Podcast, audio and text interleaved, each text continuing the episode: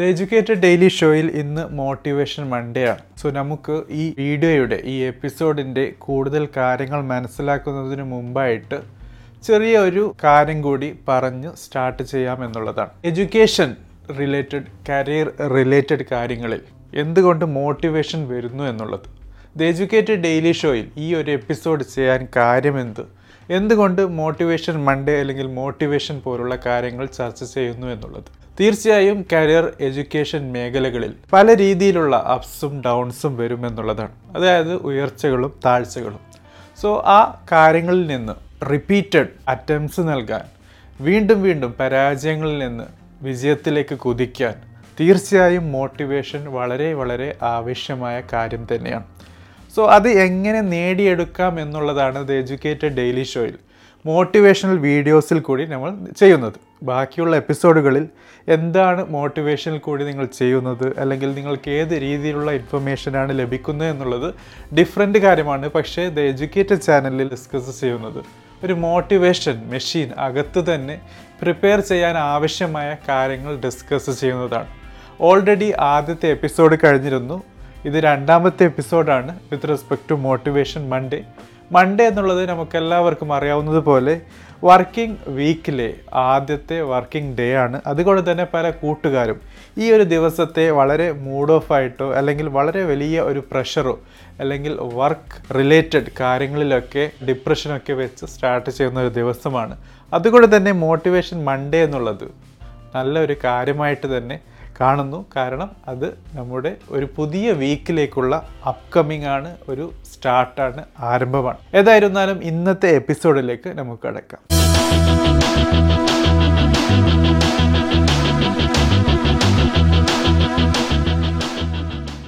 So friends the educated daily ഷോയിൽ motivational Monday discuss ചെയ്യുമ്പോൾ പൊതുവെ ആൾക്കാർ ചോദിക്കും ഈ ഒരു ടോപ്പിക് ഡിസ്കസ് ചെയ്യാൻ ഏത് രീതിയിലുള്ള യോഗ്യതയാണ് എനിക്കുള്ളത് എന്നുള്ളത്? ചിലപ്പോഴൊക്കെ എന്നെ പേഴ്സണലായി അറിയുന്ന ആളാണെങ്കിലും അല്ലെങ്കിലും ഏതോ ഒരു ആൾ വന്നിട്ട് ഇതുപോലുള്ള ചില കാര്യങ്ങൾ പറഞ്ഞു. ഇതിൽ എനിക്ക് വീഡിയോയുടെ വ്യൂസ് കൂട്ടാനോ സബ്സ്ക്രൈബേഴ്സ് കൂട്ടാനോ ഉള്ള അറ്റംസ് ആയിട്ടാണ് മനസ്സിലാക്കുന്നത്.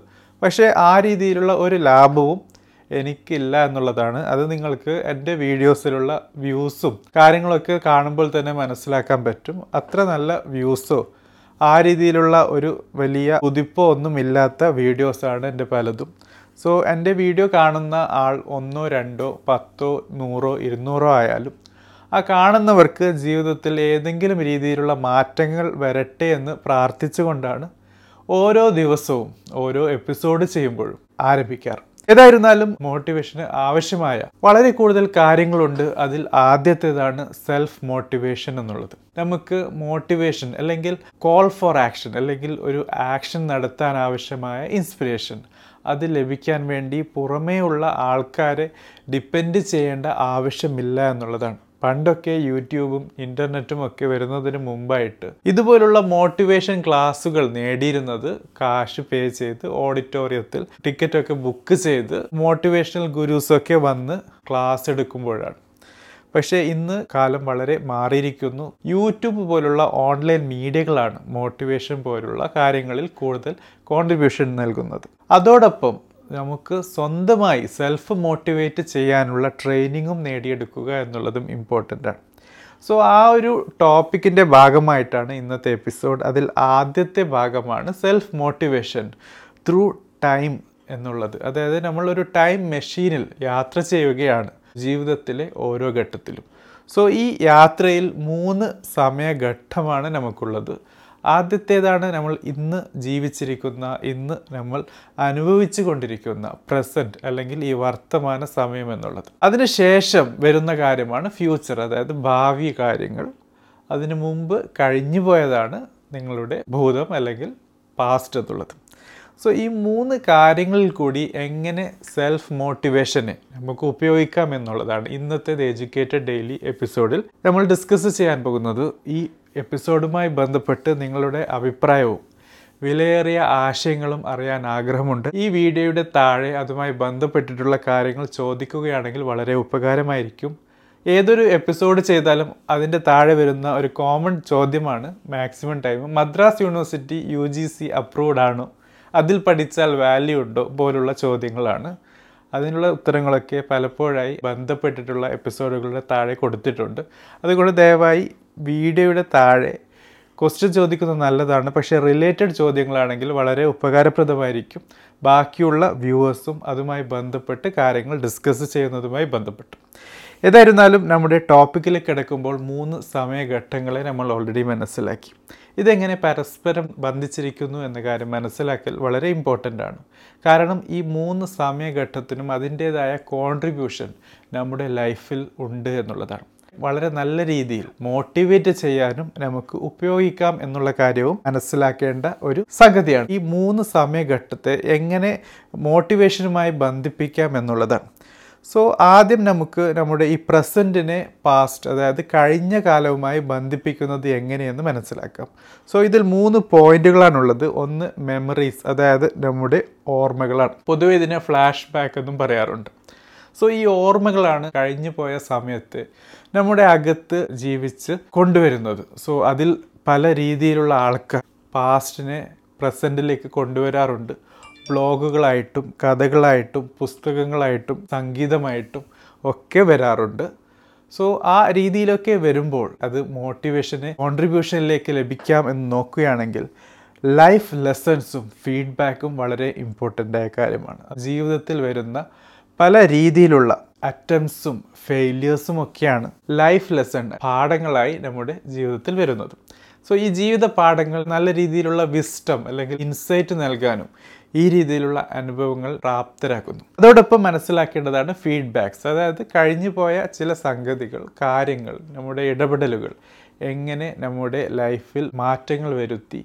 അത് നല്ലതാണോ ചീത്തയാണോ? നല്ലതാണെങ്കിൽ എങ്ങനെ? ചീത്തയാണെങ്കിൽ എങ്ങനെ? എന്നൊക്കെ മനസ്സിലാക്കി അതിനെ നമ്മുടെ പ്രസന്റ് സമയത്തിലെ ആക്ടിവിറ്റീസിനെ കറക്റ്റ് ചെയ്യാൻ ഉപയോഗിക്കുന്ന മാർഗങ്ങളാണ് സോ ഈ രീതിയിലൊക്കെ നമുക്ക് നമ്മുടെ പാസ്റ്റിനെ പ്രസന്റുമായി ബന്ധിപ്പിക്കാവുന്നതാണ്. ഇനി അടുത്ത ടോപ്പിക്കാണ് തീർച്ചയായും പ്രസന്റിനെ ഫ്യൂച്ചറുമായി ബന്ധിപ്പിക്കുന്ന കാര്യം. ഇത് വളരെ ഇമ്പോർട്ടന്റ് ആണ്. കാരണം നമുക്ക് പാസ്റ്റിനെ ഒരു രീതിയിലും മാറ്റാൻ പറ്റില്ല. പക്ഷേ പാസ്റ്റിൽ നിന്നുള്ള പാഠങ്ങൾ നമുക്ക് നമ്മുടെ വർത്തമാന സമയങ്ങളിൽ വരുന്ന കാര്യങ്ങളിലേക്ക് ഉൾപ്പെടുത്താൻ പറ്റും എന്നുള്ളതാണ്. പക്ഷേ ഇനി വരാൻ പോകുന്ന ഭാവി എന്നുള്ളത് എന്റർലി ഡിഫറെന്റ് ആണ്. നിങ്ങൾ എന്താകണം എവിടെ പോകണം ഏത് രീതിയിലുള്ള ജീവിതമാണ് നയിക്കേണ്ടത് ഏതൊക്കെ രീതിയിലുള്ള ആൾക്കാരുമായി ഇടപഴകണം കൂടാതെ കരിയറിൽ ഏത് രീതിയിലുള്ള മാറ്റങ്ങളാണ് വരേണ്ടത് എന്നൊക്കെയുള്ള കാര്യങ്ങൾ വളരെ ഡീറ്റെയിൽ ആയി വരുന്ന ഒരു രീതിയാണ്. സോ ഇവിടെ നമുക്ക് ഐഡിയാസ് എന്നുള്ള കാര്യം ഏറ്റവും കൂടുതൽ അറിഞ്ഞിരിക്കേണ്ട കാര്യമാണ്. കാരണം ഫ്യൂച്ചറിലേക്ക് ഏറ്റവും കൂടുതൽ അടുപ്പിക്കുന്ന കാര്യമാണ് ഈ ഐഡിയാസ് എന്നുള്ളത്. എങ്ങനെയാണ് നമുക്ക് ഐഡിയ ലഭിക്കുന്നത്? ത്രൂ തോട്ട് പ്രോസസ്സ് അതായത് നമ്മുടെ ചിന്താരീതിയും ആ ചിന്ത വരുന്ന എന്റെ സിസ്റ്റത്തെ ഒരു പ്രോസസ്സിലേക്ക് നയിപ്പിക്കാനുള്ള അല്ലെങ്കിൽ ലയിപ്പിക്കാനുള്ള കഴിവാണ്. സോ രണ്ടാമത്തെ കാര്യമാണ് ഡിസിഷൻസ് ഇതാണ് ഏറ്റവും വലിയ ഒരു കാര്യം. കാരണം ഇതാണ് നിങ്ങളുടെ ലൈഫിൽ മാറ്റങ്ങൾ വരുത്താൻ ഏറ്റവും കൂടുതൽ കോൺട്രിബ്യൂഷൻ നൽകുന്നത്. എങ്ങനെയാണ് ഡിസിഷൻ അല്ലെങ്കിൽ നിങ്ങളുടെ തീരുമാനം നിങ്ങളുടെ ജീവിതത്തെ മാറ്റുന്നത്? ഉദാഹരണത്തിന് രാവിലെ എണിക്കണോ എണിക്കണ്ടേ എന്നുള്ളൊരു തീരുമാനം. അതായത് രാവിലെ ഒരു അഞ്ച് മണിക്ക് ഒരു എക്സാം എഴുതണോ എഴുതണ്ടേ എന്നുള്ള തീരുമാനം.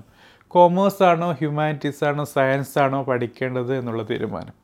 ഇനി പ്ലസ് ടു കഴിഞ്ഞ് നിങ്ങൾക്ക് ഡിപ്ലോമ പഠിക്കണോ ബി ടെക് പഠിക്കണോ എം ബി ബി എസിന് പോകണോ ഹ്യൂമാനിറ്റീസ് പഠിക്കണോ ആ രീതിയിലുള്ള തീരുമാനങ്ങൾ. സോ ഓരോ തീരുമാനം എടുക്കുന്നതിനും അതിന് റിലേറ്റഡായ കോഴ്സ് ഓഫ് ആക്ഷൻസ് ഉണ്ടാകുമെന്നുള്ളതാണ്. അത് നിങ്ങളെ പല രീതിയിലുള്ള മാറ്റങ്ങളിലേക്ക് നയിക്കുന്നു എന്നുള്ളതാണ്. സോ ഒരു പാത്ത് എ സെലക്ട് ചെയ്യുകയാണെങ്കിൽ ഡെസ്റ്റിനേഷൻ എയിലേക്കാണ് നിങ്ങൾ നയിക്കുന്നത്. നേരെ മറിച്ച് പാത്ത് ബി ആണെങ്കിൽ ഡെസ്റ്റിനേഷൻ ബി പാത്ത് സി ആണെങ്കിൽ ഡെസ്റ്റിനേഷൻ സി അതുപോലെ ഓരോ വേയും ഓരോ പാത്തും ഡിഫറെന്റ് ഡെസ്റ്റിനേഷനിലേക്കാണ് നയിക്കുന്നത്. ഏത് പാത്താണ് സെലക്ട് ചെയ്യേണ്ടത് എന്നുള്ളത് നിങ്ങളുടെ തീരുമാനത്തെ ഡിപ്പെൻഡ് ചെയ്തിരിക്കും. വ്യക്തമായ ഒരു ദിശാബോധമില്ല. എങ്കിലും ഒരു ജംഗ്ഷനിലെത്തിയാൽ ഒരു നാല് റോഡ് കണ്ടാൽ ഏത് റോഡ് നിങ്ങൾ സെലക്ട് ചെയ്യുന്നു എന്നുള്ളത് ഏത് ലക്ഷ്യത്തിലേക്കാണ് നിങ്ങൾ എത്താൻ പോകുന്നത് എന്ന കാര്യത്തിനെ നിർണയിക്കും എന്നുള്ളത് നമുക്കെല്ലാവർക്കും അറിയാവുന്ന കാര്യമാണ്. അതുപോലെ തന്നെയാണ് ജീവിതത്തിന്റെ കാര്യവും. ഇനി മൂന്നാമത്തെയും അവസാനത്തേതുമായ പോയിന്റാണ് പ്ലാൻസ് അതായത് പദ്ധതികൾ.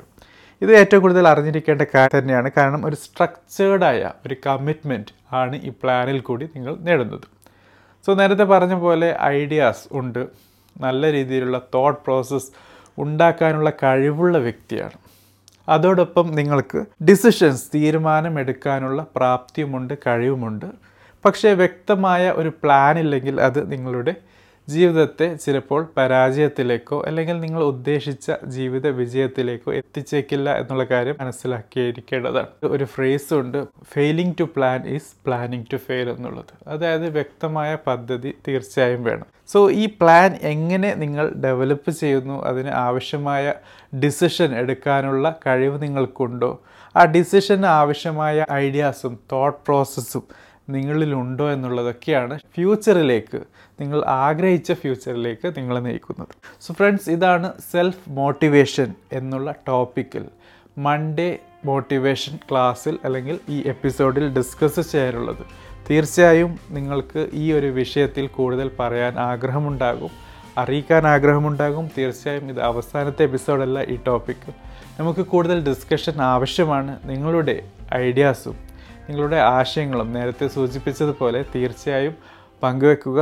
Thank you for watching have a great day